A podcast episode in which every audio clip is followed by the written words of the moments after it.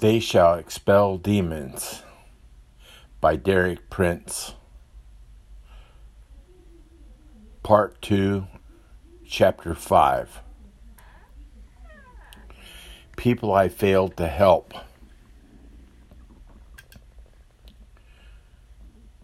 It would be natural to assume that, after my wonderful deliverance from depression, I began immediately to share these exciting truths with my congregation. Unfortunately, this was not so. There were two main reasons. The first, quite simply, was pride. I felt it was my duty as a pastor to live on a higher spiritual level than the member of my congregation. I was supposed to be the person with the answer to their problems, the one to whom they came for help. What would happen if I were suddenly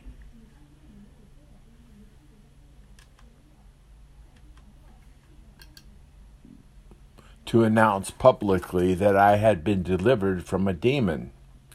Many of my members would have shuddered at the mere mention of the word demon. Perhaps they would no longer respect me as a pastor. Perhaps they would no longer come and listen to my sermons. I would be left without a congregation.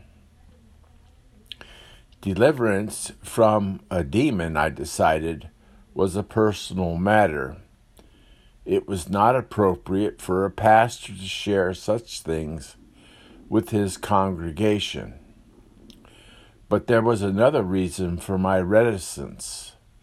I had been identified since my conversion with the Pentecostal movement and had given assent to their main doctrinal positions. One such widely held position was that a person who had been saved, baptized in the Holy Spirit, and had spoken in tongues could never afterward need deliverance from a demon. In fact, it would have been considered irreverent even to make such a suggestion. I had never heard or read a reasoned scriptural presentation of this doctrinal position. Most Christians seem to consider it so obvious that it did not need support from the Scripture. From time to time, however, someone quoted the words of Jesus in John chapter 8, verse 36. Quote, Therefore, if the Son makes you free, you shall be free indeed. End quote. As if that settled everything. Just a few verses previously, however, Jesus says, If you abide in my word, you are my disciples indeed, and you shall know the truth, and the truth shall make you free. John chapter 8, verses 31 through 32. According to this earlier passage, being free indeed is not automatic, but conditional on knowing the truth of God's Word and walking in obedience to it. This left me with some difficult questions. Suppose that at any time I was not as obedient as I ought to be, would I need further deliverance? How could I know in personal experience that I really was free indeed? I concluded that I was not in a position to answer these questions immediately. I also recognize that religious tradition is one of the most powerful influences molding the life of a minister. To break away from tradition requires real strength and conviction. it was one thing, I reasoned, for me to have received my own personal experience of deliverance. It would be quite another for me to come out and teach others that a spirit baptized Christian might need deliverance from a demon. Many of my fellow Pentecostals, and doubtless other sections of the church too, would immediately classify me as a heretic.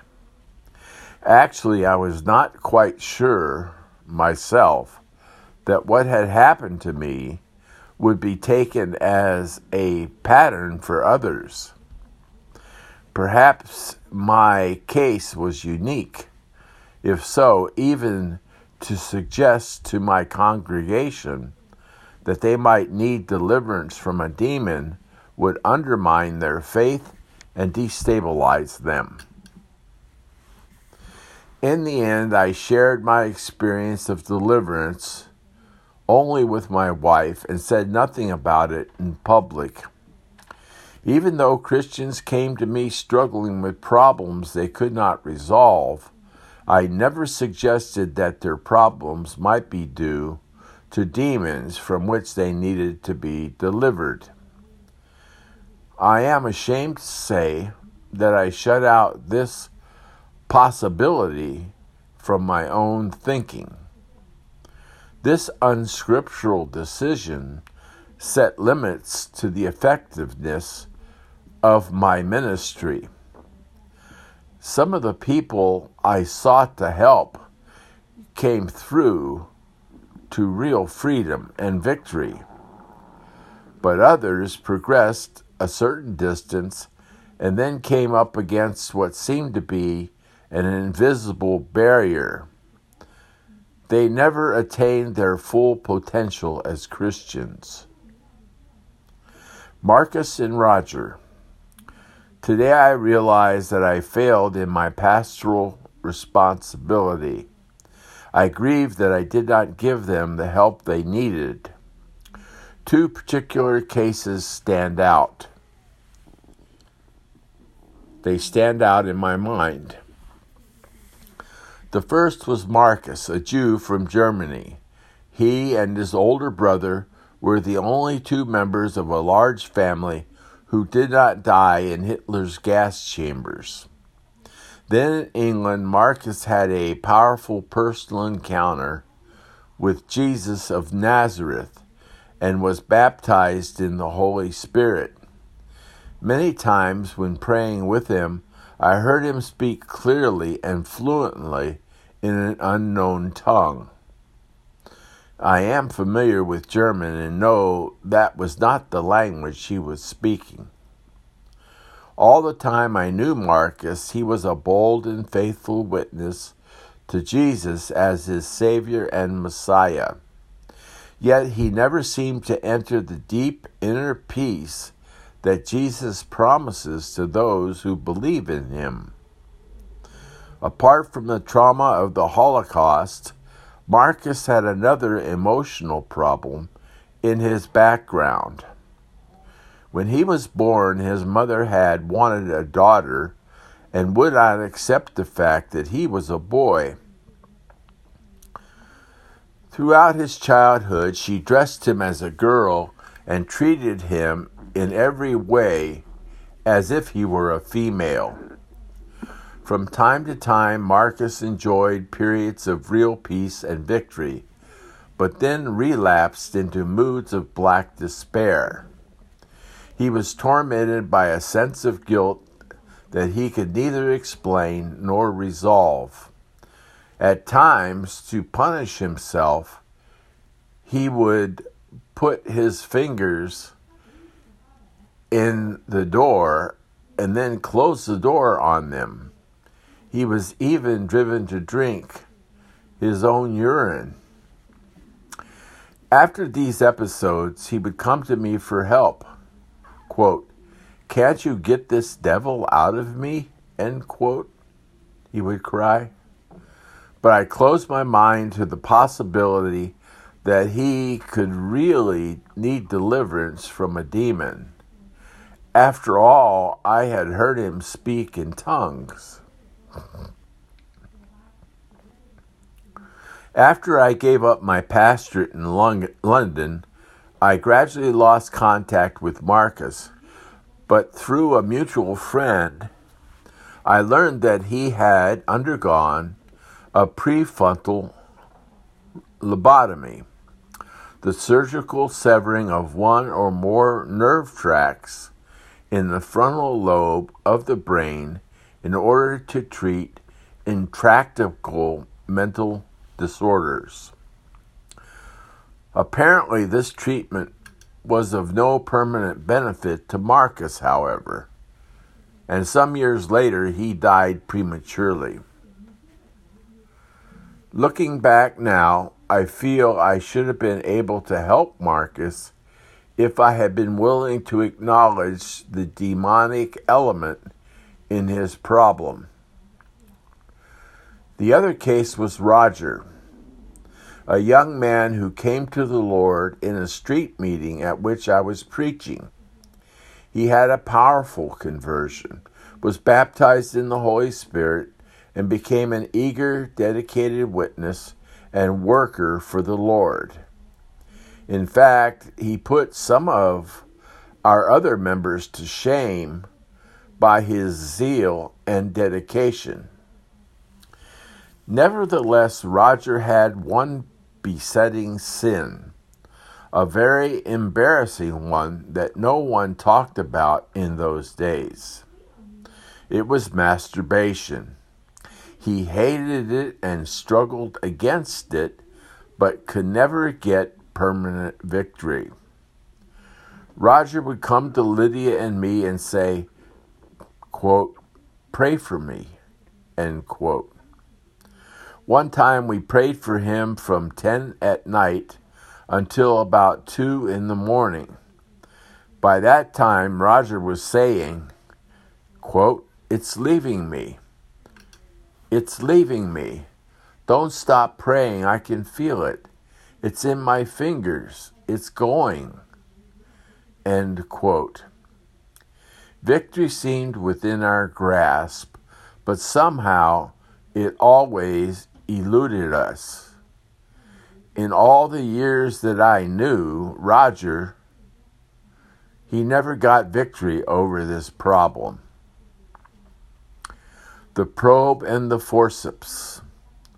Marcus and Roger are but two examples of people I failed to help because I did not deal with their problems as demonic. It was like an incident that occurred during World War II while I was serving as a medical orderly with the British forces in North Africa. A British soldier had come into our reception station with a shrapnel wound, a wound caused by a bomb exploding near him. He took off his shirt, exposing a small puncture wound in one shoulder. The edge of the wound was slightly black. Thinking, of the ready to use sterile dressing that was part of our medical equipment. I said to the medical officer, Shall I get a first field dressing, sir? Quote, No, that's not what's needed, the doctor replied. Quote, Bring me a probe. End quote. The doctor had the man sit down on a chair. Then he stuck the little silver stick into the man's wound and wiggled it around gingerly for a few moments. Suddenly, the man let out a yelp and went up in the air. Quote, now fetch me the forceps, end quote, the doctor said. I gave him the forceps, which he inserted into the wound in the area where the probe had located a foreign body. Cautiously, he extracted a little piece of black metal. After cleaning the wound, he finally said to me, quote, Now you can bring the dressing. End quote. Afterward, he explained, quote, You see, the piece of shrapnel that caused the puncture was still in there. If you just cover that shrapnel up with a dressing without removing it, it will be a continuing source of infection and will cause further complications. As I look back over my period of ministry in London, I realize that at times I made the same kind of mistake as I did in the reception station during the war. In helping some of the people who came to me, I tried to apply a first field dressing to a wound that still contained a demonic source of, quote, infection, end quote. Before I could really help such people, I needed two essential items of spiritual equipment the probe of discernment and the forceps of deliverance. In the chapters that follow, I will describe how God moved in my life to provide me with these two essential tools of ministry. This is the end of chapter 5.